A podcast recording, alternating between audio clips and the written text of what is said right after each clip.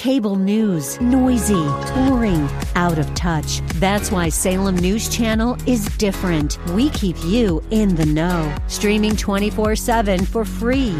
Home to the greatest collection of conservative voices like Dennis Prager, Jay Sekulow, Mike Gallagher, and more. Salem News Channel is unfiltered and unapologetic. Watch anytime on any screen at snc.tv and Local Now Channel 525.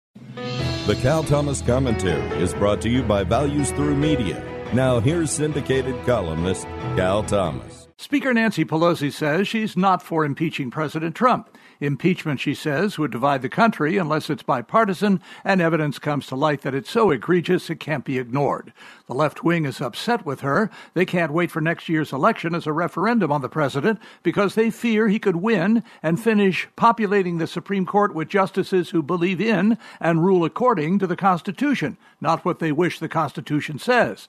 That doesn't mean House committees won't continue their collecting information on the president, his family, his taxes, and business interests going way back many years. The U.S. Attorney's Office for the Southern District of New York will also continue its investigation.